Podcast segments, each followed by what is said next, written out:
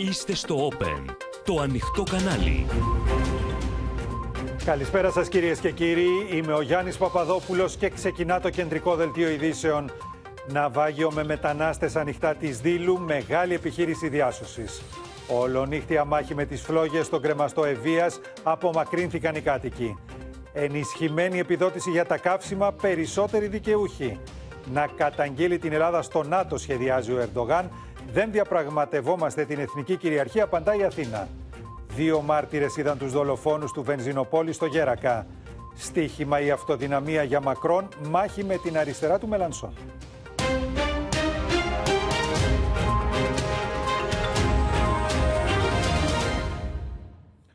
Το απάνθρωπο πρόσωπό τους έδειξαν λοιπόν οι Τούρκοι διακινητές μεταναστών. Στίβαξαν μέσα σε ένα ιστιοφόρο χωρίς κανένα σωστικό μέσο πάνω από 110 δυστυχείς ανθρώπους, ανάμεσά τους δεκάδες παιδιά και ένα βρέφος λίγων ημερών. Το σκάφος με προορισμό την Ιταλία αναβάγησε ανοιχτά της Μικόνου. Χάρη στις υπεράνθρωπες προσπάθειες των Ελλήνων λιμενικών διασώθηκαν 108 μετανάστες, ενώ αδιευκρίνιστος παραμένει ο αριθμός των αγνοωμένων.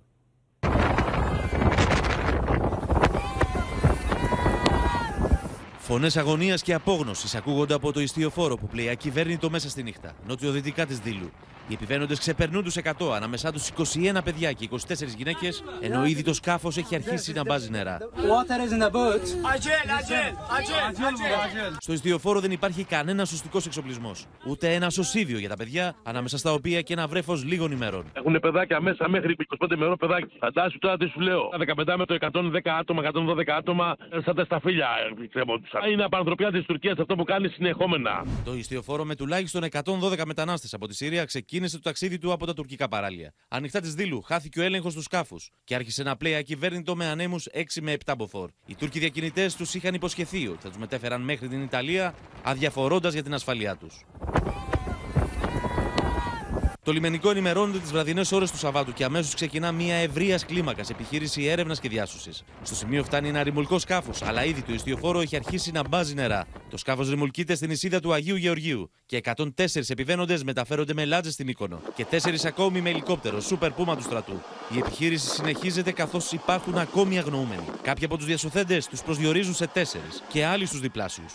Για μια ακόμα φορά, το λιμενικό σώμα έσωσε ζωές που τα αδίστακτα κυκλώματα διακινητών θέτουν σε θανάσιμο κίνδυνο χωρίς έστω στοιχειώδη μέτρα προστασίας. Οι μετανάστες φιλοξενούνται σε χώρο δίπλα από το λιμεναρχείο της Μικόνου, όπου εξετάζονται από ιατρικό και νοσηλευτικό προσωπικό του κέντρου υγείας του νησιού. Αμέσως κινητοποιηθήκαμε, πήγαμε νερά, ήρθαν οι γιατροί, παιδάκια μικρά, τους φέραμε παιχνίδια, τους φέραμε φαγητά, γλυκά. Η Τουρκία μπορεί να κάνει καλύτερη δουλειά συνεργαζόμενη με την Ευρωπαϊκή Ένωση και την Ελλάδα για την προστασία ανθρώπινων ζώων και την εξάλληψη των δικτύων ελαφρεμπορίας σύμφωνα με το διεθνές δίκαιο.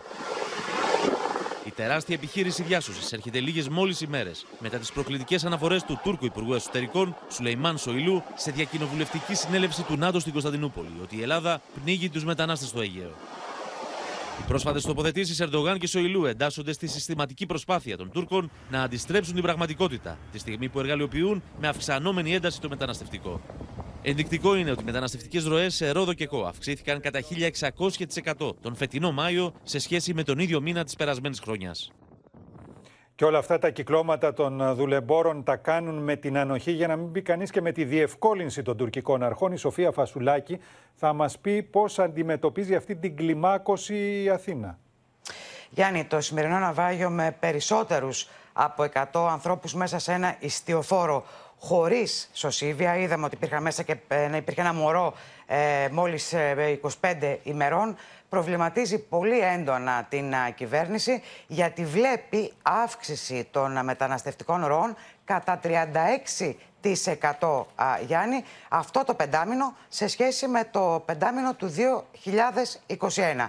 Η κίνηση αυτή που έγινε σήμερα από την Τουρκία, τα τουρκικά παράλια, να στείλει αυτούς τους ανθρώπους κατά μεσής του Αιγαίου, ε, δείχνει κατά άλλους χαλάρωση, κατά άλλους μια αποθράσινση της τουρκικής πλευράς, με την οποία θα πρέπει να σημειώσουμε ότι όπως λένε οι κυβερνητικές πηγές δεν υπάρχει καμία επικοινωνία στα σύνορα.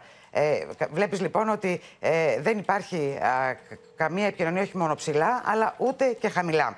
Μέχρι αυτό είναι στην πρόβλημα. κυβέρνηση, πάντως. αυτό είναι πολύ μεγάλο πρόβλημα. Βέβαια, μέχρι στιγμής θα σου πω ότι στην κυβέρνηση δεν βλέπουν κάποιο οργανωμένο ε, σχέδιο υβριδικής απειλής σε εξέλιξη. Λένε όμως ότι όλο το καλοκαίρι θα πρέπει οι αρχές να βρίσκονται σε επαγρύπνηση. Λιμενικό, αστυνομία και στρατός. Είναι χαρακτηριστικά τα όσα είπε ο κύριος Θοδωρικάκο σήμερα σε αστυνομικούς και απόστρατους. Αυτό το καλοκαίρι, είπε, είμαστε υποχρεωμένοι να επαγρυπνούμε περισσότερο από ποτέ. Είναι μια χρονική περίοδος που δεν επιτρέπεται η παραμικρή αδυναμία και η παραμικρή υστέρηση στην εκτέλεση του καθήκοντος. Είμαι σίγουρος ότι ενωμένοι με εγρήγορση, με αυστηρή εφαρμογή των επιχειρησιακών σχεδίων θα ανταπεξέλθουμε σε οποιαδήποτε απειλή χρειαστεί και κληθούμε να ανταποκριθούμε. Γιάννη. Σε ευχαριστούμε, Σοφία. Τώρα, με την πρόθεση να αντιστρέψει πλήρως την πραγματικότητα και να καταγγείλει την Ελλάδα ότι δήθεν παραβιάζει το διεθνές δίκαιο εις βάρος της Τουρκίας, θα προσέλθει ο Ερντογάν στην επικείμενη Σύνοδο Κορυφής του ΝΑΤΟ στη Μαδρίτη. Πάντως, η Αθήνα ενδυναμώνει τις συμμαχίες της και σήμερα ο Νίκος Δένδιας υποδέχθηκε εδώ στην Αθήνα τον Αιγύπτιο ομολογό του Σούκρη, με τον οποίο θα συνταξιδεύσουν αύριο στο Λουξεμβούργο για το Συμβούλιο Σύνδεσης Αιγύπτου Ευρωπαϊκή Ένωσης. Την ώρα που η Τουρκία συνεχίζει απτόητη την προκλητική ρητορική της, η Ελλάδα σφυριλατεί ακόμη περισσότερο τις συμμαχίες της. Σήμερα ο Υπουργός Εξωτερικών συναντήθηκε στην Αθήνα με τον Αιγύπτιο ομόλογό του, με τον οποίο θα συνταξιδέψουν μαζί αύριο για το Λουξεμβούργο για το Συμβούλιο Σύνδεσης Ευρωπαϊκής Ένωσης Αιγύπτου. Το Κάιρο άλλωστε υπέγραψε πρόσφατα συμφωνία για την εξαγωγή Ισραηλινού φυσικού αερίου προς την Ευρωπαϊκή Ένωση μέσω Αιγύπτου. Στο επίκεντρο της συζήτησης οι εξελίξεις στην Ανατολική Μεσόγειο και τη Βόρεια Αφρική. Η φιλοκυβερνητική τουρκική εφημερίδα Σαμπάχ αναφέρει πως ο Τούρκος πρόεδρος στην επικείμενη σύνοδο του ΝΑΤΟ θα καταγγείλει την Ελλάδα για τη στρατικοποίηση των νησιών, παρουσιάζοντας μάλιστα ντοκουμέντα και στοιχεία αντίστοιχα με εκείνα που περιέχονται στο διανεμημένο στις πρεσβείες non-paper του τουρκικού Υπουργείου Εξωτερικών, που αποκάλυψε πρώτο το Open και στο οποίο περιέχονται ανυπόστατοι ισχυρισμοί, προκειμένου να επιχειρηματολογούν για τις προκλητικές αιτιάσεις τους. Ο οπλισμός των νησιών με αποστρατικοποιημένο καθεστώς, που αποτελεί ουσιαστική παραβίαση των συμφωνιών του Παρισιού του 1947 και της Λοζάνης του 1923, καθώς και προκλητικές επισκέψεις σε επίπεδο Υφυπουργού Άμυνας, καταγράφηκαν επίσης από την Τουρκία. Ο Ρεζέπ Ταγί Περντογάν θα αποδείξει στους συμμάχους με έγγραφα τα γεγονότα που αρνείται η Αθήνα. Εάν η Τουρκία τορπιλίζοντας εν της πράγμαση την επικοινωνία προσδοκά εκπτώσεις στα διεθνώς κατοχυρωμένα ελληνικά δικαιώματα, η Ελλάδα έχει καταστήσει σαφές τι θα πράξει. Δεν θα αφήσουμε περιθώριο αμφισβήτησης της εθνικής κυριαρχίας μας και των κυριαρχικών μας δικαιωμάτων. Από την Ίσυρο, ο πρώην Πρωθυπουργός Αντώνης Σαμαράς μίλησε για παραξισμό των τουρκικών προκλήσεων κατά της Ελλάδας. Έχω την αίσθηση ότι οι πάντες πια τη βλέπουν ως χώρα ταραξία ή πειρατή, ό,τι θέλετε διαλέξτε.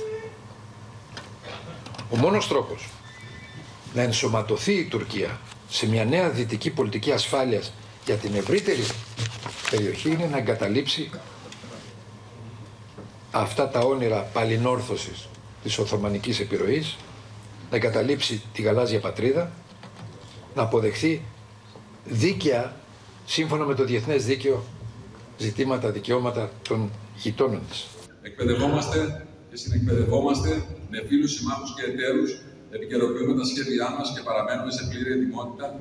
Συνεχίζουμε να πιστεύουμε στο διάλογο με την Τουρκία. Αλλά ο ωφέλιμος διάλογος δεν μπορεί να γίνει υποκαθεστώς οποιασδήποτε απειλής. Πρέπει επιτέλους όλοι οι εταίροι μας να πάρουν απόφαση για εμπάργκο όπλων στην Τουρκία, ώστε να σταματήσει οποιοδήποτε να εξοπλίζει το καθεστώς Ερντογάν. Λοιπόν, φαίνεται ότι θα το δούμε και αυτό. Τον Ερντογάν να προσέρχεται στη Σύνοδο Κορυφής του ΝΑΤΟ, είναι τη μεθεπόμενη εβδομάδα στη Μαδρίτη, και να καταγγέλει εκείνο στην Ελλάδα ότι η Αθήνα παραβιάζει το διεθνές δίκαιο. Μια πλήρης Αλεξία Τασούλη αντιστροφή της πραγματικότητας.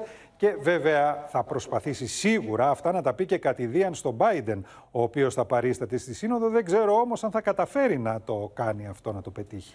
Κοίτα, Γιάννη, εκ των πραγμάτων ε, είναι κομβικής σημασίας αυτή η σύνοδος κορυφής του ΝΑΤΟ για τις ελληνοτουρκικές εξελίξεις, διότι έχουμε έναν Ταγίπ Ερντογάν που όχι μόνο δεν υπαναχωρεί από την πολεμική ρητορική του, αλλά αντιθέτως λέει ότι θα την κάνει μέρος της ατζέντα των επαφών που θα έχει στη σύνοδο του ΝΑΤΟ με τους ομολόγους του. Έχουμε επίσης τον Αμερικανικό παράγοντα που πιέζει για αποκλιμάκωση. Το είδαμε, το διεμήνυσε ο Σύμβουλος Εθνικής Ασφαλείας των ΗΠΑ, ο Τζέικ Σάλιβαν, προς τον Ιμπραήμ Καλίν στη συνάντησή τους που είχαν προς το Βερο, στο Βερολίνο. Ο Ταγί Περντογάν θα ήθελε πολύ μια συνάντηση με τον Αμερικανό πρόεδρο στη Σύνοδο του ΝΑΤΟ. Άλλωστε, είχαν συναντηθεί και πέρσι στην αντίστοιχη Σύνοδο του ΝΑΤΟ στις Βρυξέλλες. Και άλλωστε, αφού δεν κατάφερε να έχει συνάντηση με τον Biden στο Λευκό Οίκο, θα αρκεστεί, αν τα καταφέρει, σε μια συνάντηση στο πόδι, στο περιθώριο εκεί. Ναι, Αλλά από... θα τα καταφέρει; Θα το δούμε, διότι από, το, από πέρσι που συναντήθηκαν στη, τον Ιούνιο στις Βρυξέλλες μέχρι και σήμερα, πολλά έχουν αλλάξει όπως γνωρίζεις.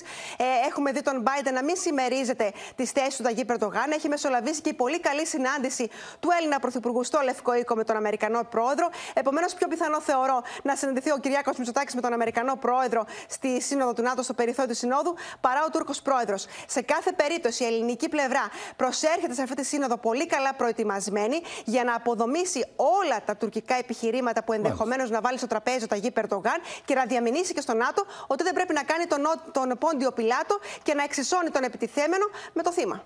Σε ευχαριστούμε, Αλεξία. Θα πάμε τώρα στη Μαρία Ζαχαράκη στην Κωνσταντινούπολη, διότι με αυτά που μαθαίνουμε, ο φιλοκυβερνητικός τουρκικός τύπος άλλωστε τα γράφει, καταλαβαίνουμε ότι ο Ερντογάν Μαρία είναι αποφασισμένος να το πάει μέχρι τέλους. Αυτό δηλαδή ε, το επιχείρημα το οποίο προβάλλει περί της αποστρατιωτικοποίησης των νησιών, τώρα θα το θέσει και στη Σύνοδο Κορυφής του ΝΑΤΟ. Γιάννη, εγώ θα έλεγα ότι ο κύριος Ερντογάν, βλέπουμε μάλλον έναν Ερντογάν να μεθοδεύει κανονικά κινήσεις κατά της Ελλάδας. Δηλαδή είχαμε πρώτα τον κύριο Καλίνο, ο οποίος βρέθηκε με εταίρους και εκεί ουσιαστικά ο κύριος Καλίναν και δεν ξέρουμε τις λεπτομέρειες αυτής της συνάντησης, αλλά παραπονέθηκε για την Ελλάδα στους βασικούς εταίρους της Ελλάδας. Μετά είχαμε τον Ντεβλέτ Μπαχτσελή, ο οποίος, τον εθνικιστή εταίρο, ο οποίος ανακοίνωσε το επόμενο βήμα της Άγκυρας το οποίο θα είναι να φτιάξει καινούριους χάρτες, να τους υποβάλει στον ΟΗΕ και αυτοί οι χάρτες θα συμπεριλαμβάνουν μέσα μονομερός Ναι. και ε, νησιά και βραχονισίδες του Αιγαίου που ανήκουν στην Ελλάδα. Και το τρίτο, η τρίτη μεθόδευση την είδαμε, την διαβάσαμε σήμερα από την εφημερίδα Σαμπάχ. Εκεί λοιπόν ο Τούρκος Πρόεδρος ε, θα, ε, όπως ε, αποκάλυψε η εφημερίδα, θα πάει στο ΝΑΤΟ στις 29-30 Ιουνίου και εκεί θα καταγγείλει την Ελλάδα για την στρατικοποίηση των νησιών του Αιγαίου. Ο κύριος Ερντογάν δηλαδή μέχρι στιγμής βλέπουμε ότι έχει κάνει και θα κάνει τρεις κινήσεις συνολικά. Πάντως, Μαρία, Και βλέπεις πώς αλλάζουν τα πράγματα. κίνηση Κάποια που στιγμή κάνει στο η ΝΑΤΟ- Ελλάδα ήταν εκείνη η οποία παραπονεί το στους εταίρους της ότι κάνουν τα χατήρια στον Ερντογάν και ότι τίνουν ευήκο αότα προς την Τουρκία. Τώρα ο Ερντογάν είναι αυτός ο οποίος βρίσκεται στη θέση του παραπονούμενου και διαμαρτύρεται ότι δεν τον ακούν και ότι ακούν μόνο την Ελλάδα. Πολύ σωστά. Ο κύριος Ερντογάν αυτή τη στιγμή κάνει, θα λέγαμε ότι κάνει και η Ελλάδα. Δηλαδή κυνηγάει συμμάχους. Κυνηγάει τους συμμάχους στη Δύση βέβαια αυτή τη στιγμή για να κάνει αυτό ακριβώς που έκανε και η Ελλάδα. Δηλαδή να καταγγείλει την Ελλάδα ο κύριος Ερντογάν ότι εκείνη είναι που παραβιάζει. Τέλος να πω ότι σήμερα ο Τούρκος Πρόεδρος είχε και μια σημαντική τηλεφωνική συνομιλία με τον Ισραηλινό Πρόεδρο, τον ε, Ισαάκ Χέρτζοκ, με τον οποίο μίλησαν ε, για διμερή και για περιφερειακά ζητήματα και τα περιφερειακά ζητήματα ξέρουμε πολύ καλά ότι αφορούν την Ανατολική Μεσόγειο και το φυσικό αέριο. Σε ευχαριστούμε Μαρία. Κυρίες και κύριοι, είδαμε τι γίνεται στο Αιγαίο. Όμως δεν είναι μόνο το Αιγαίο, είναι και ο Εύρος και η Βόρειος Ελλάδα. Διότι πολλοί μετανάστες έρχονται από τον Εύρο και περνούν μέσω της Ιδωμένη, η οποία μετατρέπεται και πάλι σε πύλη εξόδου προς την κεντρική Ευρώπη. Το τελευταίο διάστημα παρατηρείται ανησυχητικά αυξανόμενη πίεση από ομάδες που σειραίουν στα σύνορα με τη Βόρεια Μακεδονία. Ωστόσο, όπως θα δείτε στο ρεπορτάζ της Αναστασίας Αργυριάδου, οι αρχές της γειτονικής χώρας καθημερινά τους επαναπροωθούν με αστυνομικά οχήματα στη χώρα μας. We try to get out from here, but we can't. 491 χιλιόμετρα. Αυτή την απόσταση και σχεδόν πάντα με τα πόδια διανύουν όσοι καταφέρνουν να περάσουν από την Τουρκία στον Εύρο και να κατευθυνθούν προς την Ιδωμένη, με στόχο τη Βόρεια Ευρώπη. Κάποιοι χρειάζονται ημέρες, άλλοι εβδομάδες, άλλοι ακόμη και μήνες. Λίγο έξω από την Ιδωμένη, μια ομάδα Αφγανών. Ανάμεσά τους και ο Σαφίρ. Μετά από ταξίδι 10 μηνών και αφού έδωσε 3.000 στον Τούρκο διακινητή για να τον προωθήσει στην Ελλάδα, κατάφερε να βρεθεί στα σύνορα με τη Βόρειο Μακεδονία. Στόχος του να φτάσει στη Γαλλία. Ωστόσο, άκαρπες ήταν και οι 10 προσπάθειές του να συνεχίσει το ταξίδι του προς τη Βόρεια Ευρώπη. I suffer a lot of problems when I came here from Afghanistan uh, to here. As you know, uh, now we are in the border of uh, uh, Greek and Macedonia. Police catch us and deport us back to Greek. Uh, as a little, they hit me, then deport me back here. English? Η κάμερα του Open εντοπίζει μια ομάδα ανδρών από τη Συρία σε ένα μονοπάτι τη Ιδωμένη. Όλοι του κατάκοποι και εξαντλημένοι. Του τελευταίου δύο μήνε βρίσκονται στου δρόμου. Ο 15χρονο Ιωσήφ μαζί με 29 ακόμη συμπατριώτες του, ανάμεσά τους και άλλοι συνομιλικοί του, μετά από ένα δύσκολο ταξίδι γεμάτο κινδύνους, έφτασαν στην Ιδωμένη. Σκοπός τους να περάσουν τα σύνορα και να βγουν στην Ευρώπη. We not have any uh, food, uh, water, and anything, any money, any telephone. Ομάδες, ομάδες προχωρούν. Μια οικογένεια με τρία μικρά παιδιά, αλλά και ο Σαμίρ, γιατρός στο επάγγελμα. Με την ανακατάληψη της εξουσίας στη χώρα του από τους Ταλιμπάν, εγκατέλειψε σπίτι, εργασία και οικογένεια για να σωθεί. I had to run away from Taliban. I came to Turkey, then from Turkey I came to Greek. And I have to go farther, and maybe I could make it or not, I don't know. I'm, I will go to the Germany. Ο Σαμίρ προσπάθησε δύο φορές να φύγει από την Ελλάδα, όμως σκοπιανοί αστυνομικοί τον συνέλαβαν και τον γύρισαν στη χώρα μας. Οι επαναπροωθήσει μεταναστών στην Ελλάδα από τις αρχές της Βόρειας Μακεδονίας είναι καθημερινές. Το λεωφοριάκι της αστυνομίας της Βόρειας Μακεδονίας μόλις φεύγει. Αποβιβάστηκαν από αυτό παράτυποι μετανάστες. Τους επέστρεψαν οι αρχές πίσω στην Ελλάδα. Αν κάνουν πως περάσουν, Ναι. τους περισσότερους τους γυρίζουν πίσω και τους στείλουν και ξύλο. Πάνε πολύ μαζί. 70, 50, 40 άτομα. Πολλοί είναι εκείνοι που απόψε θα κάνουν άλλη μια προσπάθεια για να περάσουν τα σύνορα. Αν δεν τα καταφέρουν, θα παραμείνουν σε κρυψώνες τη Ιδωμένη και λίγα 24 ώρα αργότερα θα ξαναπροσπαθήσουν. Και βέβαια οι περισσότεροι από αυτούς τους ανθρώπους έχουν φτάσει μέχρι σε εκεί ερχόμενοι από τα σύνορα με τον Εύρο. Εκεί λοιπόν θα συναντήσουμε τώρα την Αναστασία Αργυριάδου γιατί φαίνεται ότι στην ε, μεθόριο του Εύρου πλέον έχουν αρχίσει να αυξάνονται το τελευταίο διάστημα οι ροές. Αναστασία. Παρατηρείται, Γιάννη, μεγάλη κινητικότητα. Καταγράφεται οργανωμένη αύξηση παράτυπων μεταναστών από την Τουρκία στην Ελλάδα με την ανοχή ή ακόμη και με τη συνδρομή των τουρκικών αρχών. Από ό,τι βλέπετε πίσω μου, στο ποτάμι έχει πέσει η στάθμη του νερού. Έτσι λοιπόν είναι πολύ εύκολη η πρόσβαση με βάρκες, ακόμη και με τα πόδια. Τα τελευταία ελληνικά χωριά είναι εκεί πέρα. Βλέπετε τα σπίτια από, τις, ε, από τους νέους ψαθάδες. Και λίγο πιο κάτω είναι τα πρώτα τουρκικά χωριά. Εάν οι αρχές δεν ήταν σε αυξημένη επιφυλακή, τότε θα είχαμε ακόμη και την είσοδο 100.000 μεταναστών το τελευταίο εξάμεινο, σύμφωνα με τις αρχές στην Ελλάδα και κατ' επέκταση στην Ευρώπη. Και αν δεν υπήρχε και ο φράχτης, Αναστασία, σε ένα μεγάλο μέρος της ε, μεθορίου. Ο φράχτης και η μεγαλύτερη πίεση, Γιάννη, είναι από εκεί που ολοκληρώνεται ο φράχτης, στις σφαίρε, μέχρι και στα ελληνοβουλγαρικά σύνορα. Η πίεση είναι μεγάλη εδώ που βρισκόμαστε, Διδημότυχο και Ορεστιάδα. Παρατηρείται 125% αύξηση των μεταναστευτικών ροών φέτος εν συγκρίση με πέρσι. Και το μαρτυρούν αυτό οι αριθμοί. Αφού το πρώτο εξάμεινο του 2022 είχαμε περισσότερες από 1.100 συλλήψεις. Το ίδιο διάστημα του 2021 είχαμε 502. Και μόνο το Μάιο του 2022 είχαμε 589 συλλήψεις παράτιμων μεταναστών στον Εύρο. Έτσι λοιπόν οι αρχές βρίσκονται σε επαγρύπνηση και Μάλιστα. καθημερινά γίνεται η αποτροπή τουλάχιστον 900 μεταναστών. Σε ευχαριστούμε, Αναστασία. Με καταιγιστικό ρυθμό υποβάλλονται κυρίες και κύριοι οι ηλεκτρονικές αιτήσεις για τα αναδρομικά του ηλεκτρικού ρεύματος που φτάνουν έως τα 600 ευρώ και που θα καταβληθούν το πρώτο δεκαήμερο του Ιουλίου. Την Τρίτη ξεκινούν και οι αιτήσεις για την απόσυρση ηλεκτρικών συσκευών με τις επιδοτήσεις εδώ να φτάνουν έως τα 710 ευρώ. Πάνω από 4.300 αιτήσεις την ώρα, δηλαδή 73 αιτήσεις το λεπτό, υποβάλλονται στην πλατφόρμα Power Pass για την αναδρομική επιδότηση των λογαριασμών ηλεκτρικού ρεύματος. Μέχρι σήμερα το μεσημέρι και μετά από 40 ώρες λειτουργίας της πλατφόρμας, είχαν υποβληθεί 175.000 αιτήσεις. Ενώ δυνατότητα αίτησης έχουν προς το παρόν μόνο οι πολίτες με αφημί που λύγει σε 1 και 2. Βέβαια θα κάνουμε. Γιατί να μην κάνουμε, παιδιά, πολύ ακρίβεια. Έχετε δει μεγάλες αυξήσεις στους λογαριασμούς ρεύματος; Έχουμε δει, βέβαια. Μέχρι την επόμενη Παρασκευή, 24 Ιουνίου, θα ανοίξουν σταδιακά για αιτήσεις όλα τα αφημί. Ενώ οι ηλεκτρονικές αιτήσεις θα υποβάλλονται έως τέλος Ιουνίου. Τα ποσά των αναδρομικών θα κυμαίνονται από 18 έως 600 ευρώ και θα πληρωθούν το πρώτο δεκαήμερο του Ιουλίου. Είπα, ψιλολόγια θα είναι. Δεν νομίζω. Αν κάνα δεκάρι, εικοσάρι, τριαντάρι, εγώ εκεί υπολογίζω. Ε, Τώρα θα το δούμε στην πράξη. Την ερχόμενη Τρίτη 21 Ιουνίου ξεκινούν οι ηλεκτρονικές αιτήσεις για την επιδοτούμενη απόσυρση ηλεκτρικών συσκευών.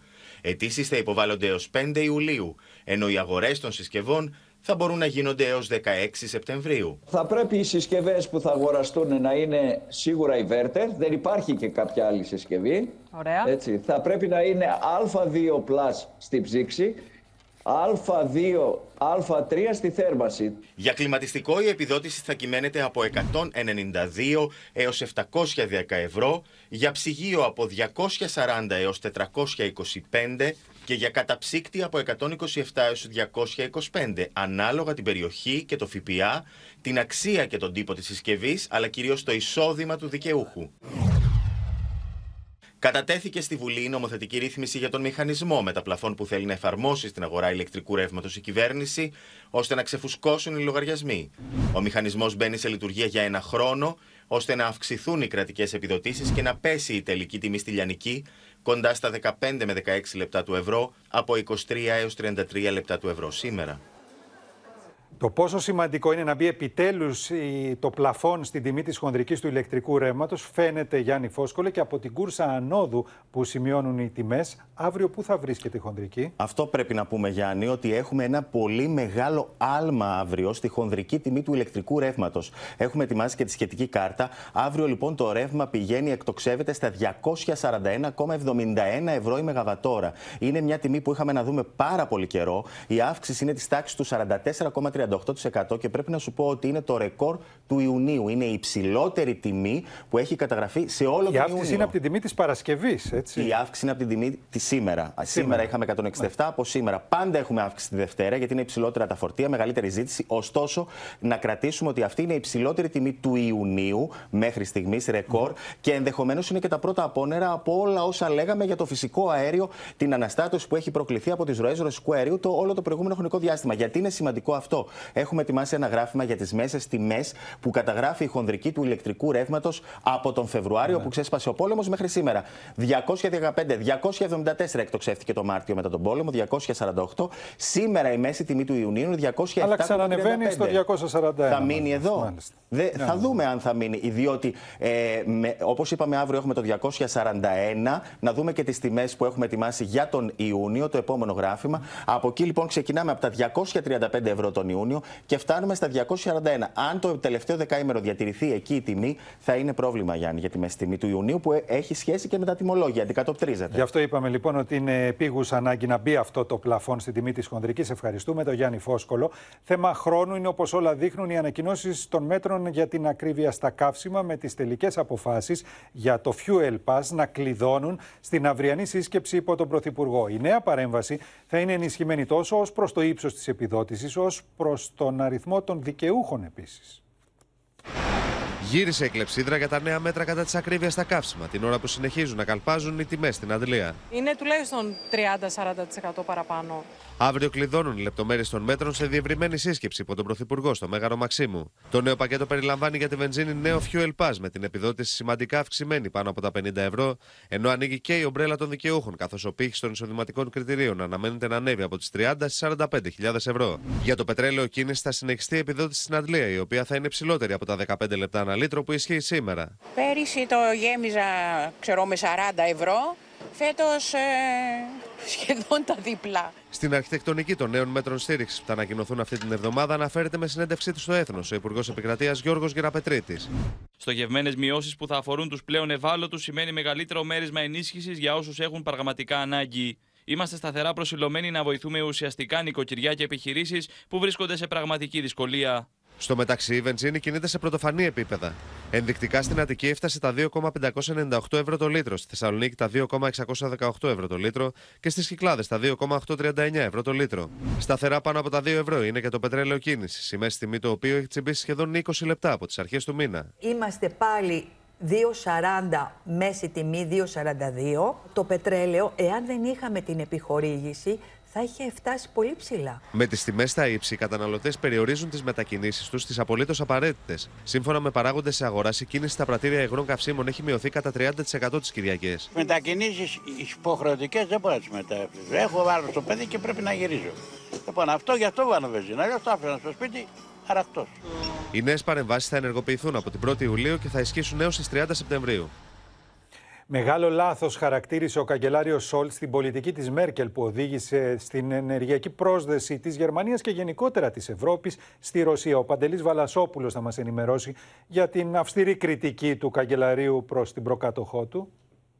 Ακριβώς, Γιάννη, επίθεση κατά της καγκελαρίου Μέρκελ και της πολιτικής που ακολούθησε με τη Ρωσία και την εξάρτηση από την ενέργεια τη ρωσική, έκανε ο Σόλτς σε δηλώσεις του, μεταξύ άλλων, είπε ότι ήταν μεγάλο λάθος η ενεργειακή πολιτική της πρόσθεσης στη Ρωσία δεν έγινε, λέει, στη Γερμανία κανένα άλλο έργο υποδομής σε περίπτωση που κάτι πάει στραβά με τη Ρωσία.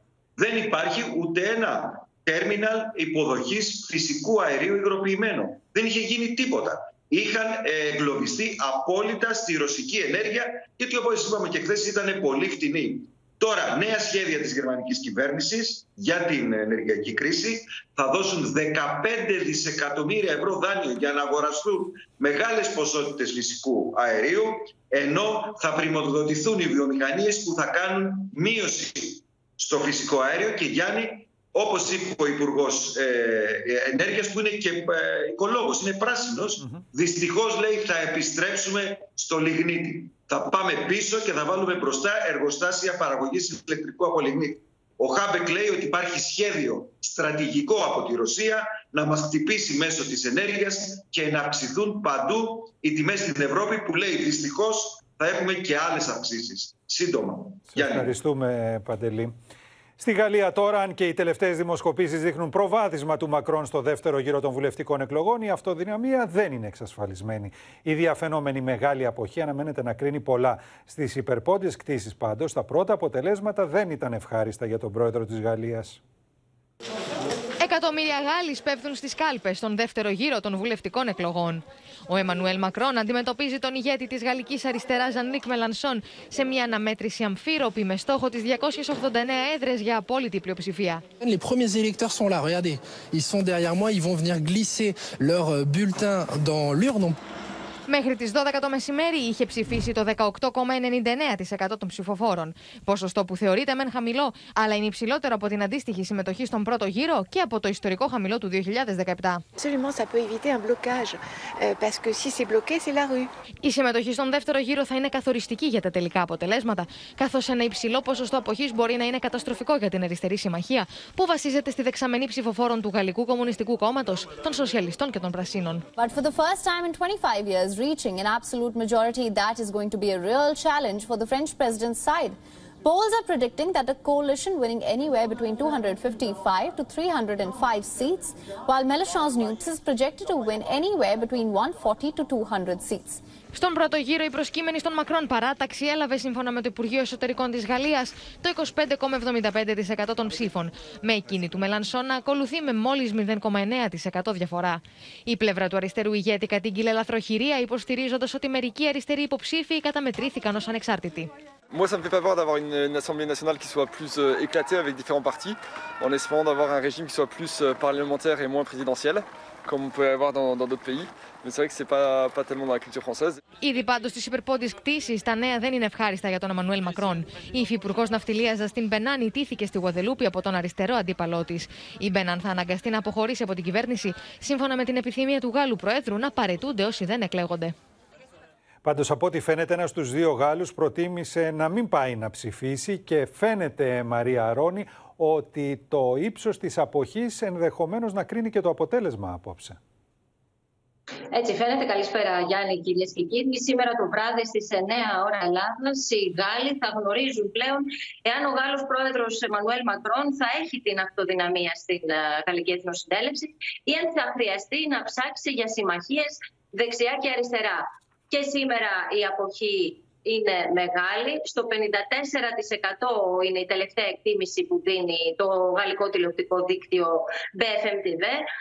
Αυτή η αποχή είναι τρεις μονάδες ε, μικρότερη, ωστόσο, σε σχέση με τις βουλευτικές εκλογές του 2017 και 1,5 μονάδα ε, υψηλότερη σε σχέση με τον πρώτο γύρο της προηγούμενης ε, Κυριακής.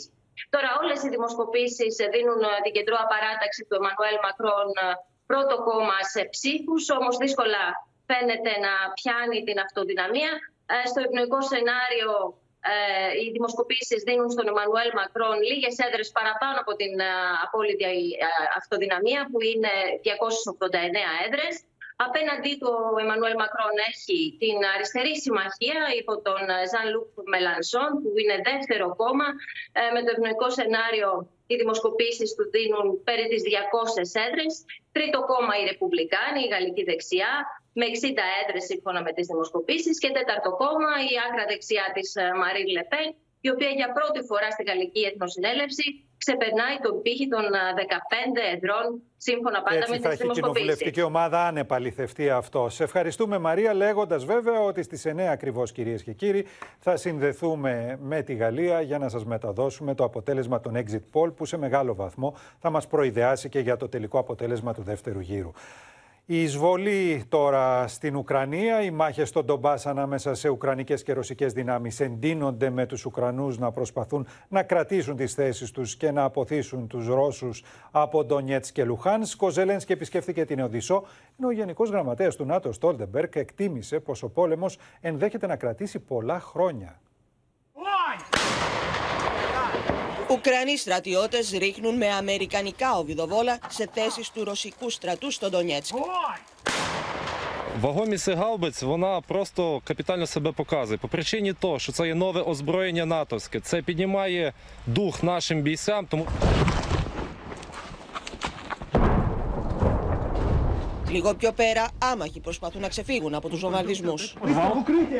Я пряталась за подъезд, за, господи, за лифтом, я пряталась с маленьким ребенком. Південь ми нікому не віддамо, все своє повернемо, і море буде українським і безпечним. Μετά το Μικολάεφ, ο Βολοντίμι Ζελένσκι βρέθηκε στην Οδυσσό για να συνομιλήσει με κατοίκους της πόλης και να δει από κοντά τις καταστροφές από τους ρωσικούς βομβαρδισμούς. Ο Ουκρανός Πρόεδρος επισκέφτηκε και το νοσοκομείο της πόλης για να δει Ουκρανούς στρατιώτες που τραυματίστηκαν στο πεδίο μάχης. Як лікарі? Дуже чудово. Я тут вже другий місяць лікуюся. Другий місяць? Так. Από τη Μόσχα, ο Βλαντίμιρ Πούτιν ευχαριστεί τους γιατρούς που σώζουν τους Ρώσους τραυματίες στο μέτωπο στην Ουκρανία. Низкий поклон вам за спасенные жизни наших боевых товарищей, которые принимают участие в специальной военной операции. Ο Γενικός Γραμματέας του ΝΑΤΟ, Γιέν Στόλτεμπεργκ, μιλώντας στην κυριακάτικη έκδοση της γερμανικής Bild, εκτίμησε πως ο πόλεμος δεν θα τελειώσει σύντομα. Πρέπει να προετοιμαστούμε για το γεγονός ότι θα μπορούσε να πάρει χρόνια. Δεν πρέπει να επιβραδύνουμε την υποστήριξη της Ουκρανίας. Όπως είπε ο Γιέν Στόλτεμπεργκ στη Σύνοδο Κορυφής του ΝΑΤΟ στη Μαδρίτη αργότερα μέσα στο μήνα, αναμένεται να συμφωνηθεί νέο πακέτο στρατιωτικής βοήθειας στην Ουκρανία με σκοπό την αγορά αμυντικού εξοπλισμού. Σύνδεση με την απεσταλμένη μας στο Κίεβο, την Αδαμαντία Λιόλιου για όλα τα νεότερα. Αδαμαντία.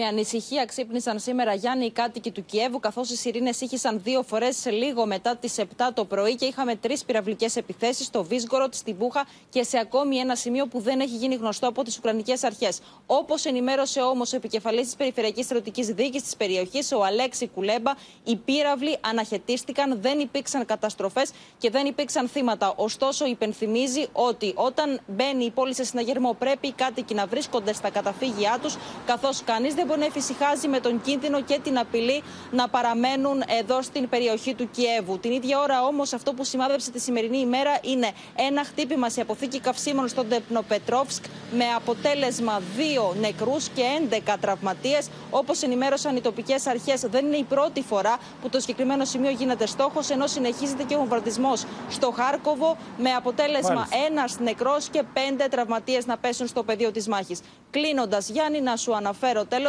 ότι εδώ στα περίχωρα του Κιέβου, στο Ιρπίν και στην Μπούχα, βρέθηκε σήμερα ο αρχηγός της αστυνομίας της περιοχής του Κιέβου, Άντρι Νεμπίτοφ, μαζί με τον Ίμον Γκίλμορ, που είναι ε, επίτροπος ειδικός εντεταλμένος της Ευρωπαϊκής Ένωσης για τα ανθρώπινα δικαιώματα, κάνοντας αυτοψία στο βομβαρδισμένο αστυνομικό τμήμα, όπως και στο Ναι. εμπορικό κέντρο και έκαναν λόγο για εγκλήματα πολέμου, καθώς έχουν χτυπηθεί αστικές υποδομές. Ευχαριστούμε, Αδαμαντία. Και θα δώσουμε τώρα το λόγο στο Θανάση Αυγερινό, γιατί οι Ρώσοι υποστηρίζουν ότι έπληξαν το χώρο στον οποίο διεξαγόταν μια μεγάλη σύσκεψη Ουκρανών στρατηγών, με αποτέλεσμα οι Ουκρανοί να έχουν σημαντικές απώλειες σε τέτοιο επίπεδο ανώτερων και ανώτατων αξιωματικών τους. Θανάση.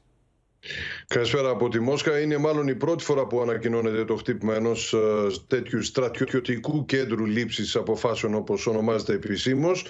Το Ρωσικό Υπουργείο Άμυνας είπε ότι χτυπήθηκε κέντρο διοίκησης των στρατευμάτων στην περιφέρεια του Νιεπροπετρόφσκ στην Ουκρανία. Σκοτώθηκαν περισσότεροι, όπως εκτιμάται, από 50 στρατηγούς και επιτελικούς αξιωματικούς του Ουκρανικού στρατού. Ε, χτυπήθηκαν επίσης και ένα Σουχό 25 και 8 μη επανδρομένα, όμως το πιο ενδιαφέρον μοιάζει ότι οι ρωσικοί αυτοκατευθυνόμενοι πύραυλοι ε, θαλάσσιες εδάφους τύπου Καλίμπρ που χρησιμοποιήθηκαν και εκτοξεύτηκαν από πλοία της Μαύρης Θάλασσας χτύπησαν επίσης στην περιοχή του Νικολάεφ 10 αμερικανικά πυροβόλα M 777 των 155 χιλιοστών. Είναι αυτά που έχουν αλλάξει υποτίθεται τον συσχετισμό δύναμης αλλά δεν το βλέπουμε και με μεγάλη σαφήνεια και έως και 20 θωρακισμένα οχήματα ανατοικής προέλευσης που είχαν Μάλιστα. φτάσει στην Ουκρανία το τελευταίο διάστημα. Δεν διευκρινίζεται από ποιες χώρες. Πιθανώς να είναι και κάποια από τα άλλοτε ελληνικής προέλευσης. Ευχαριστούμε Θανάση. Περισσότεροι από 300 άνθρωποι από την περιοχή του Κιέβου παραμένουν μέχρι σήμερα αγνοούμενοι. Οι μαρτυρίες των γυναικών τους που κρατούν τις φωτογραφίες τους αναζητώντας κάποιο νέο ραγίζουν καρδιές. Αφηγούνται στην Αδαμαντία Λιόλιου πως οι Ρώσοι στρατιώτες εισέβαναν στα σπίτια τους, πήραν τους ανθρώπους τους και έκτοτε έχουν χάσει τα ίχνη τους. Може хтось узнає. Може хтось побачить, може десь його викинули. Обратіться, будь ласка, допоможіть знайти. Дуже просимо, дітки і я. Дуже дуже любимо. Говорят, что никто не видел. Ни соседей, ни моего мужа. Я могу показать его фотографию. Αρκετοί είναι οι αγνοούμενοι στα περίχωρα του Κιέβου, όπω εδώ στο χωριό Μποντάνιφκα. Σύμφωνα με τι μαρτυρίε συγγενών του, οι Ρώσοι στην περιοχή είχαν μία λίστα ανδρών που πίστευαν ότι έχουν κάποιε πληροφορίε. Η τύχη των ανθρώπων αυτών ακόμη αγνοείται. Нічого не відомо, нічого не знаю. Питались стукатися везде, ну, поки місь нічого. Саме гуже жити у несвідомості, не знають, де він, що він. Сказали чоловіку, виходь, руки е, назад так поставили. Ми перевіримо і, і відпустимо. І так його забрали. Αγνοούμενοι άνδρες και στα διπλανά σπίτια. Ανάμεσά τους ο σύζυγός της Νατάλια, ο 58χρονος Αλεξάνδρ Μιλνικό. Меня наставили автомат. Я сказала, я отсюда не выйду. Посмотрела ему прямо в глаза. Говорю, стреляй. Убей меня, но я отсюда не выйду. Το μοναδικό που είπαν στην Νατάλια είναι ότι εχμαλώτησαν το σύζυγό της επειδή πίστευαν πως γνώριζε κάποιες σημαντικές πληροφορίες. Наверное, восемь. Они все зашли в дом. Все с автоматами, все с ружьями. Я задала вопрос, где мой муж?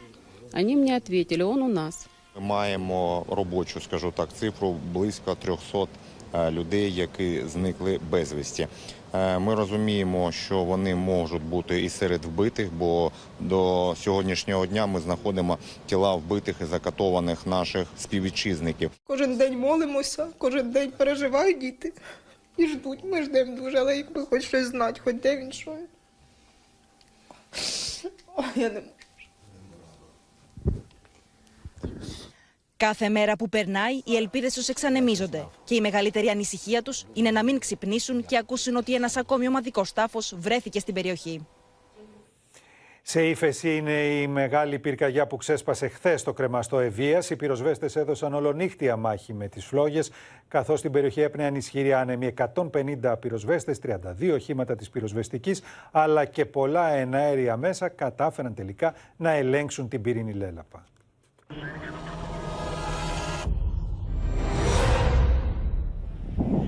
Νύχτα αγωνίας για τους κατοίκους στο χωριό Κρεμαστός του Δήμου Κίμης Αλιβερίου. Οι κάτοικοι είδαν τις φλόγες να πλησιάζουν σε απόσταση αναπνοής από τα σπίτια τους.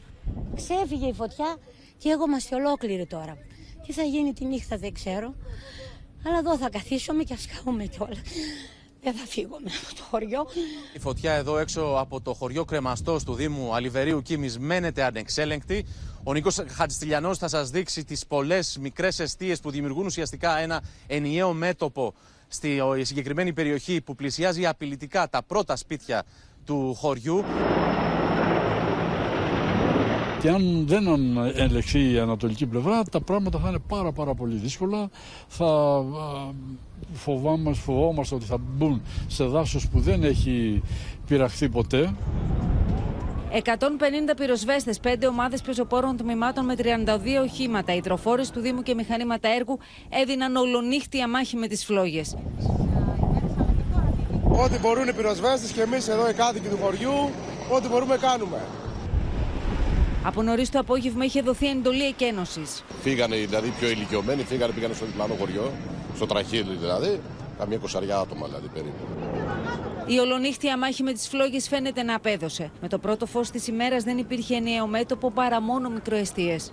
Θα παραμείνουμε οι δυνάμεις επιφυλακή, θα γίνει καλή, ε, καλή κατάσβεση σε όλη την περίμετρο και εσωτερικά της πυρκαγιάς. Σύμφωνα με τους κατοίκους στο χωριό Γάγια, η φωτιά ξεκίνησε ακριβώς σε αυτό εδώ το σημείο. Οι πρώτοι αυτόπτες μάρτυρες που έφτασαν εδώ αντίκρισαν τις φλόγες να ξεπηδούν γύρω από την κολόνα της ΔΕΗ. Από τη ΔΕΗ. Η ΔΕΗ που ήρθε χτες δύο φορές είπε ότι δεν είναι δικιά μας το, το πρόβλημα.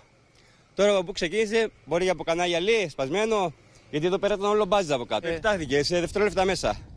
Μέχρι να ανεβούν, ήταν κάτι πιτσιρίκια εδώ πέρα, μέχρι να ανεβούν στο χωριό πάνω να φωνάξουν, η φωτιά έχει φτάσει απέναντι. Η φωτιά ξύπνησε μνήμες του 2007, όταν τότε είχαν καεί πολλά σπίτια. Η μαφία των καυσίμων εκτιμούν οι αρχές ότι κρύβεται πίσω από το συμβόλαιο θανάτου με θύμα τον 38χρονο ιδιοκτήτη πρατηρίου στο Γέρακα. Δύο πρόσωπα, υπάλληλοι της επιχείρησης, περιέγραψαν στους αστυνομικούς τη στιγμή της τυχερής δολοφονίας που έγινε μπροστά στα μάτια τους. Με μεγάλη προσοχή, οι αρχές εξετάζουν τις περιγραφές των δύο υπαλλήλων του πρατηρίου καυσίμων στο Γέρακα, οι οποίοι είδαν μπροστά στα μάτια τους την άγρια δολοφονία του 38χρονου επιχειρηματία. Το βαν σταμάτησε και από την πίσω πόρτα που άνοιξε βγήκαν δύο άτομα με καλυμμένα χαρακτηριστικά που κρατούσαν μακρύκανα όπλα. Άρχισαν να πυροβολούν στην πλευρά που ήταν ο 38χρονο. Όλα έγιναν γρήγορα, πολύ γρήγορα και αμέσως μετά μπήκαν πάλι στο βαν και με μεγάλη ταχύτητα εξαφανίστηκαν. Σε αυτό εδώ το σημείο πάρκαρε διακριτικά το θωρακισμένο αυτοκίνητό του ο 38χρονο επιχειρηματίας λίγα μόλις μέτρα από το πρατήριο υγρών καυσίμων. Σύμφωνα με τις εκτιμήσεις των αρχών, οι δράστες παρακολουθούσαν το θύμα από το σπίτι του, ήταν πίσω του σε κοντινή απόσταση και μόλις ο 38χρονο μπήκε μέσα στο πρατήριο, τότε οι κακοποιοί τον γάζωσαν με περισσότερες από 20 σφαίρες. Μέσα σε αυτό το λευκό βαν βρίσκονται οι τέσσερις κακοποιοί που λίγη ώρα πριν έχουν εκτελέσει τον 38χρονο επιχειρηματία. Σε κοντινή απόσταση δύο περίπου χιλιόμετρων, οι δράστες έκαψαν το όχημα που είχε κλαπεί φέτος από την Δυτική Αττική και τα δύο Καλάζνικοφ που ήταν μέσα για να εξαφανίσουν τα ίχνη τους. Οι αρχές εκτιμούν ότι πέρα από το βανάκι με τους δράστες υπήρχε και ομάδα υποστήριξης είτε με μηχανές είτε με άλλο όχημα σε περίπτωση που κάτι πήγαινε στραβά να επέμβουν. Ενώ συνεργοί τους περίμεναν και τους παρέλαβαν στο σημείο που έκαψαν το όχημα. Δηλαδή, αν ήσουν εδώ, δεν σου είχε μείνει τίποτα. Πρόκειται, όπως λένε οι αστυνομικοί, για την πολυπληθέστερη δολοφονική ομάδα που έχει χρησιμοποιηθεί μέχρι σήμερα για ένα συμβόλαιο θανάτου. Δεν αποκλείεται τις προηγούμενες ημέρες κάποιοι από τους δράστες να πέρασαν από το βενζινάδικο προκειμένου να ελέγξουν τον χώρο πριν την δολοφονική ενέδρα. Εάν δηλαδή υπήρχε ασφάλεια στο πρατήριο υγρών καυσίμων, αλλά και πού βρίσκονται τοποθετημένες οι κάμερες ασφαλείας. Οι αρχές βλέπουν τη μαφία των καυσίμων να βρίσκεται πίσω από τη δολοφονική ενέδρα, καθώς πρόκειται για την πιο επικερδή παράνομη δραστηριότητα αυτήν την περίοδο. Όπως επίσης ερευνούν εάν η εντολή τόσο για τη δολοφονία του 38χρονου επιχειρηματία, όσο και του Καυτούρου να δόθηκε από το ίδιο κύκλωμα της νύχτας. Ένα μακάβριο θέαμα αντίκρισαν το πρωί κάτοικοι στην παραλία του Καλοχωρίου Θεσσαλονίκη. Η Μαρία Ζαφυρίου θα μας πει τι ακριβώς συνέβη, Μαρία. Μυστήριο ακόμη καλύπτει την υπόθεση με την σωρό άνδρα απροσδιόρισης ηλικίας που εντοπίστηκε από ψαρά σήμερα το πρωί στην θαλάσσια περιοχή του Καλοχωρίου. Το πτώμα το οποίο ακόμη δεν έχει ταυτοποιηθεί, δεν είχε κεφάλι, δεν είχε πόδια και ήταν σε προχωρημένη σύψη. Σύμφωνα με πληροφορίες έφερε μόλοπες και τραύματα στα χέρια. Όπως ανακοίνωσε το λιμενικό, η σωρός έχει τατουάζ στο εσωτερικό μέρος του αριστερού μπράτσου, ένα βέλος περίπου 10 εκατοστών πάνω από το οποίο αναγράφεται με λατινικούς χαρακτήρες η λέξη Σάβα ή Σάρα. Προανάκριση διενεργείται από το κεντρικό λιμεναρχείο Θεσσαλονίκης ενώ φως αυτό το θρίλερ αναμένεται από την νεκροψία νεκροτομή που θα πραγματοποιηθεί αύριο. Ευχαριστούμε Μαρία. Την ανακούφισή τους για τη σύλληψη των μελών της συμμορίας ανηλίκων εκφράζουν στο Open μικρά παιδιά που έπεσαν θύματα των εκβιασμών, των απειλών και της κακοποιητικής συμπεριφοράς τους. Όπως μας λένε, η συμμορία της Θεσσαλονίκης ήταν αδίστακτη. Τουλάχιστον 23 παιδιά γυμνασίου έζησαν τον τρόμο και έναν εφιάλτη δίχως τέλο εξαιτίας των απειλών και των εκβιασμών που υπέστησαν από την άγρια συμμορία ανηλίκων. Νιώθω ανακούφιση που μπήκε τέλος στον εφιάλτη μας. Μαζί με την οικογένειά μου και τα υπόλοιπα παιδιά θέλουμε να βγούμε από όλο αυτό. Θέλουμε να ζήσουμε σαν παιδιά που είμαστε. Να γελάμε πάλι όπως παλιά. Είπα στη μαμά μου ότι ξέχασα πώ είναι να γελάω και να τρέχουν δάκρυα από τα γέλια.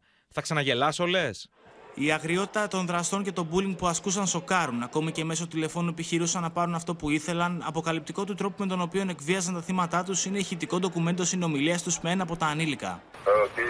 Ε, δεν έχω βρει τίποτα, ρε. Τώρα.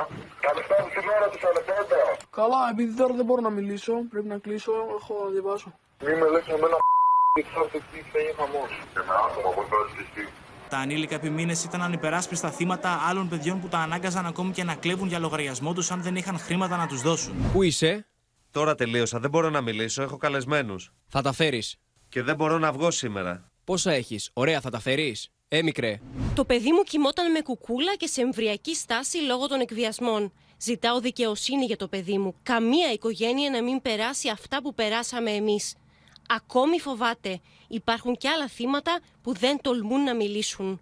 Αυτό εδώ το κτίριο, σύμφωνα με κατοίκους της περιοχής, οι ανήλικοι δράστες είχαν ως ορμητήριο, ενώ για πολλά βράδια το χρησιμοποίησαν και για άνομες δραστηριότητες. Έχουν κάνει σαν κεντρικό τους στέκι ένα καταλληλούμενο κτίριο που βρίσκεται ανάμεσα στα σχολεία. Το οποίο δεν γνωρίζουμε σε ποιον ανήκει. Ε, έχουν όμως σίγουρα αλλάξει το λουκέτο με κάποιο δικό τους. Οι ανήλικοι δράστες φέρεται να διάλεγαν σχεδόν πάντα θύματα μικρότερης ηλικίας. Μια παρέα σκληρών που δεν δίσταζε να προκαλέσει σωματικό πόνο, ακόμη και κακοποίηση σε όσους δεν υπέκυπταν στους εκβιασμούς τους. Ασφικτικό θάνατο της Μαλένας και της Ήριδας φαίνεται να δείχνει το πόρισμα των ιατροδικαστών Καρακούκη και Καλόγρια, το οποίο αναμένεται να παραδοθεί στις αρχές. Η Ρούλα Πισπυρίκου πάντως μέσω του δικηγόρου της εμένει στην αθότητά της, ενώ αύριο αναμένεται να καταθέσουν οι γονείς της στο τμήμα ανθρωποκτονιών. Θέμα χρόνου είναι πλέον να παραδοθεί στις αρχές το πόρισμα των ιατροδικαστών για το θάνατο της Μαλένας και της Ήριδας. Καρακούκης και Καλόγριας έχουν καταλήξει με βάση τα ευρήματα στην αιτία θανάτου, την οποία σύμφωνα με πληροφορίες φέρονται να την αποδίδουν σε ασφυξία. Είχαμε σαφή ευρήματα τα οποία πλέον επανελέχθηκαν. Από τη στιγμή που μετά τον επανέλεγχο είναι η ίδια, πάει να πει ότι οδηγούμαστε πλέον με ασφάλεια σε συγκεκριμένη αιτία θανάτου που πράγματι φαίνεται ότι όλα τα ευρήματα οδηγούν στον ασφιχτικό θάνατο. Μιλάω και εγώ με ιατροδικαστές, οι οποίοι έχουν αποκλείσει κάθε περίπτωση να υπάρχει θάνατος διασφυξίας και μάλιστα ασφυξίας η οποία να προέρχεται από δολοφονική ενέργεια. Η Ρούλα Πισπυρίκου, η οποία ενημερώνεται σε καθημερινή βάση για την πορεία της υπόθεσης, εμένει στην αθωότητά της. Εξανίσταται και εξοργίζεται και με την ιδέα ακόμη από αυτά που ακούει ότι μπορεί να υποβληθεί σε βάρος της κατηγορία για δολοφονίες των ε, παιδιών και των άλλων παιδιών. Πώς όμως εκτιμάτε ότι οδηγήθηκαν οι ιατροδικαστές σε αυτό το πόρισμα; Όσον αφορά την Ήριδα, πράγματι πέρα από τα ιατροδικαστικά ευρήματα στα οποία μπορούμε να πούμε ότι έχουμε τον ορισμό της ασφυξίας, επιπλέον υπάρχει ένα πάρα πολύ σημαντικό πιστήριο όπως είναι το πανάκι. Εάν παρά τα αυτά υπάρξει αυτό το πρόβλημα και μιλάει για ασφυκτικό θάνατο, από εκεί και πέρα θα ξαναρωτήσουμε τους ειδικούς να μας πούν αν ο ασφυκτικό θάνατος που περιγράφεται στο πόρισμα συνεπάγεται οπωσδήποτε δολοφονική ενέργεια. Λίγες μόλις ημέρες μετά την κατάθεση του Μάνου Δασκαλάκη, αναμένεται να καταθέσουν το πρωί της Δευτέρας στο τμήμα ανθρωποκτονιών και οι γονείς της Ρούλας Πισπυρίκου. Εντείνεται η ανησυχία για νέο διαφαινόμενο κύμα της πανδημίας στη χώρα μας. Οι υποπαραλλαγές 4 και 5 της Όμικρον οδηγούν ταχύτατα σε αύξηση των νοσηλιών, ενώ όλο και περισσότεροι επιστήμονες τάσσονται πλέον υπέρ της επιστροφής της χρήσης μάσκας στους εσωτερικούς χώρους. Η αύξηση των κρουσμάτων λόγω των νέων υποπαραλλαγών της μετάλλαξης όμικρον αλλά και των νοσηλιών εντείνουν και την ανησυχία στη χώρα μας. Είναι το όμικρον 4, όμικρον 5, το βλέπουμε σε όλες τις χώρες, θα έρθει και στην Ελλάδα. Θα αυξηθούν οι νοσηλίες όπως αυξήθηκαν και σε άλλες χώρες. Σύμφωνα με τα στοιχεία που ανέδειξε ο καθηγητής επιδημιολογίας Γκίκας Μαγιορκίνης, την τελευταία εβδομάδα οι νέες μολύνσεις αυξήθηκαν κατά 48% και οι νοσηλίες κατά 41%. Το πρόβλημα παραμένει σε αυτούς οι οποίοι είτε δεν έχουν εμβολιαστεί καθόλου, και δυστυχώς υπάρχει ένας αρκετά μεγάλος τέτοιος αριθμός στην Ελλάδα, είτε σε αυτούς οι οποίοι έχουν υποκείμενα νοσήματα και νοσοκαταστολές. Μαζί με τα κρούσματα και τις νοσηλίες, αυξάνονται όμως και οι φωνές που ζητούν επαναφορά του μέτρου υποχρεωτικής χρήσης μάσκας στους εσωτερικούς χώρους. Το λάθος να πούμε που το κόψαμε, το λάθος είναι που δεν είπαμε στον κόσμο είναι η δικιά σου επιλογή. Να ξέρετε να μην κολλήσετε από το COVID, ακόμα χρειάζεται η μάσκα. Από τη στιγμή που ήρθαν όλα τα μέτρα, όλοι οι περιορισμοί, να σας το πω έτσι, που οδηγούσαν σε κάποια προστασία από τη μετάδοση του νόσου, είναι λογικό να υπάρχει μια αύξηση των κρούσματων. Σήμερα, σε μια ημέρα με λιγότερα τεστ, εντοπίστηκαν 5.689 κρούσματα, 8 άνθρωποι έχασαν τη ζωή τους από επιπλοκές της πανδημίας και 101 είναι οι διασωληνωμένοι ασθενείς. Και ενώ έχουν συμπληρωθεί πλέον δυόμιση χρόνια από την εμφάνιση του κορονοϊού, έχουμε τον Παγκόσμιο Οργανισμό Υγείας να καταλήγει στο συμπέρασμα ότι μάλλον προήλθε από εργαστήριο της Γουχάν. Η Χριστίνα Ιορδανίδου θα μας ενημερώσει. Μιλάμε πράγματι για μια παραδοχή βόμβα, Γιάννη. Προέρχεται από την Daily Mail, την Daily on Sunday, ε, που τι λέει η εφημερίδα, ότι ο διευθυντής, ο γενικός διευθυντής ε, του Παγκόσμιου Οργανισμού Υγείας είχε εκμυστηρευτεί σε υψηλό βαθμό πολιτικό, ευρωπαίο πολιτικό, ότι το πιθανότερο σενάριο, η πιθανότερη εξήγηση είναι να διέρευσε ο κορονοϊός από εργαστήριο της Γιουχάν κατόπιν ενός ε, καταστροφικού ατυχήματος. Βεβαίως η εφημερίδα, η αποκάλυψη γίνεται επικαλούμενη μια κυβερνητική πηγή και να πούμε βεβαίως ότι η επίσημη θέση του Παγκόσμιου Οργανισμού Υγείας παραμένει ότι είναι όλα τα ενδεχόμενα ανοιχτά, Γιάννη. Σε ευχαριστούμε, Χριστίνα. Διακομματική ήταν η παρουσία στο Athens Pride με ένα σύνθημα να μονοπολεί την εκδήλωση Ζωή ανεφόρων και ισότητα στην αγάπη. Από νωρίς το απόγευμα μέχρι αργά το βράδυ, οι διοργανωτές και παρευρισκόμενοι προέβαλαν με διάφορους τρόπους το αίτημά τους για μια ζωή χωρίς διακρίσεις. Γέμισε χρώματα χθες το Σύνταγμα με ένα και μόνο σύνθημα. Ζωή ανεφόρων και κεντρικό ζητούμενο την αποδοχή στη διαφορετικότητα αλλά και την ισότητα. Μικροί και μεγάλοι, οικογένειες με παιδιά, μέλη της κοινότητας ΛΟΑΤΚΙ χόρεψαν και τραγούδισαν ζητώντας ισότητα στην αγάπη. Χρειάζεται να βγαίνουμε στους δρόμους και να λέμε τα αυτονόητα για μας, αλλά μάλλον όχι τα αυτονόητα για τους υπόλοιπους. Το παρόν ήταν διακομματικό, με πολλά κυβερνητικά στελέχη να υποστηρίζουν με την παρουσία τους το ναι στη διαφορετικότητα. Το μήνυμα της ημέρας είναι ένα. Αποδοχή στη διαφορετικότητα. Η διαφορετικότητα μας κάνει όλους πιο πλούσιους και κανένας, μα κανένας στην Ελλάδα δεν πρέπει να ντρέπεται ή να φοβάται για αυτό που είναι, για αυτό που αισθάνεται. Θέλουμε μια Ελλάδα στην οποία όλοι μας, ο καθένας και η καθεμία θα μπορεί να είναι ελεύθερα ο εαυτός του και να πετύχει τους στόχους του με ίσες ευκαιρίες. Από νωρίς το Σύνταγμα και ο Αλέξης Τσίπρας, ο οποίος δύο μέρες νωρίτερα κατέθεσε πρόταση στη Βουλή για πολιτικό γάμο των μελών της ΛΟΑΤΚΙ κοινότητας. Ένα μεγάλο μπράβο για όσα κάνεις. Ευχαριστώ, ευχαριστώ. Να σου επίσης τους αγαπημένους ηθοποιού των ε, παιδιών μου. Έχω γούστο τα παιδιά. το παραπέντε ακόμα. Θα είναι νίκη για μας να μπορέσετε όλες οι παρατάξεις μαζί να, το, να περάσετε αυτές τις αλλαγές που, που πρέπει να γίνουν για, για όλα μας. Στα χρώματα του Athens Pride η σημαία του Πασόκ Κινάλ με το κόμμα να έχει περίπτερο στο Σύνταγμα. Το μήνυμα είναι ένα. Ο κάθε άνθρωπος αγαπά όπως θέλει και όποιον όποια θέλει. Η κυβέρνηση οφείλει να νομοθετήσει για την πλήρη άρση των διακρίσεων που υπάρχουν κατά τον ΛΟΑΤΚΙ. Χαρούμενο Pride. Πολύ μεγάλη σημασία οι άνθρωποι που τόσα χρόνια τρομοκρατούνταν από μια κοινωνία που δεν τους ανεχόταν να μπορούν να γιορτάζουν όλοι μαζί. Η εκδήλωση έκλεισε με συναυλία με τους διοργανωτές και τους παρευρισκομένους να χορεύουν μέχρι τις πρώτες πρωινές ώρες. Σε ολόθερμη ατμόσφαιρα, ο Γιώργος Νταλάρας ερμήνευσε στο Ηρώδιο τραγούδια του Απόστολου Καλδάρα, αποτείοντας φόρο τιμή στο μεγάλο λαϊκό συνθέτη και δάσκαλό του για τα 100 χρόνια από τη γέννησή του. σε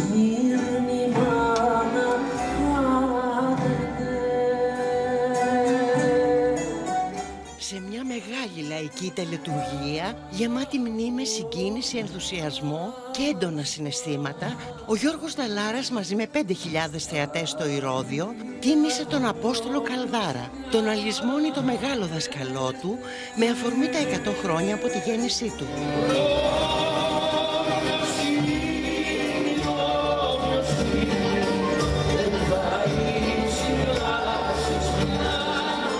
Συναυλία άνοιξε με την Μικρά Ασία, ένα έργο σταθμό που ο μεγάλος συνθέτης έγραψε το 1972 σε στίχους του Πυθαγόρα για την 50η επέτειο της καταστροφής και του ξεριζωμού του μικρασιατικού ελληνισμού.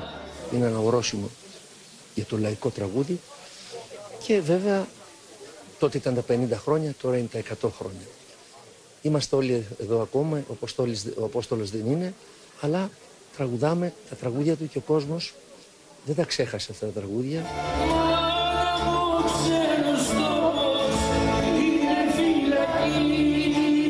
Ο κορυφαίος ερμηνευτής μοιράστηκε τη σκηνή με την Ελένη Τσαλιγοπούλου σε αθάνατα λαϊκά τραγούδια του Απόστολου Καλδάρα στη συναυλία που δόθηκε στο πλαίσιο των εκδηλώσεων του Φεστιβάλ Αθηνών.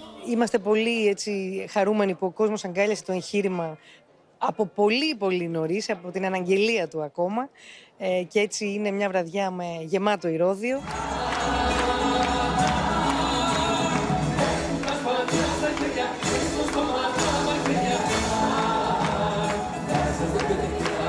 Στη συναυλία με την Εστουδιαντίνα της Νέας Ιωνίας Βόλου, υπό τη διεύθυνση του Ανδρέα Κατσιγιάννη, συμμετείχαν η Εσπασία Στρατηγού και ο Κώστας Τριανταφυλλίδης.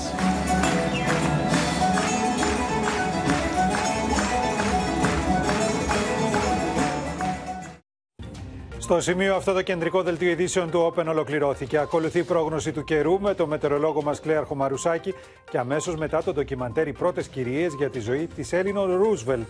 Στις 9 θα είμαστε και πάλι μαζί για να σας μεταδώσουμε τα αποτελέσματα των exit poll του δεύτερου γύρου των βουλευτικών εκλογών στη Γαλλία. Μην χάσετε αμέσως μετά σε επανάληψη ένα ακόμα διπλό επεισόδιο από τον πρώτο κύκλο του Κόκκινου Ποταμιού σε σκηνοθεσία του Μανούσου Μανουσάκη. Σας ευχαριστούμε για την προσοχή σας. Καλό βράδυ και καλή εβδομάδα σε όλες και σε όλους.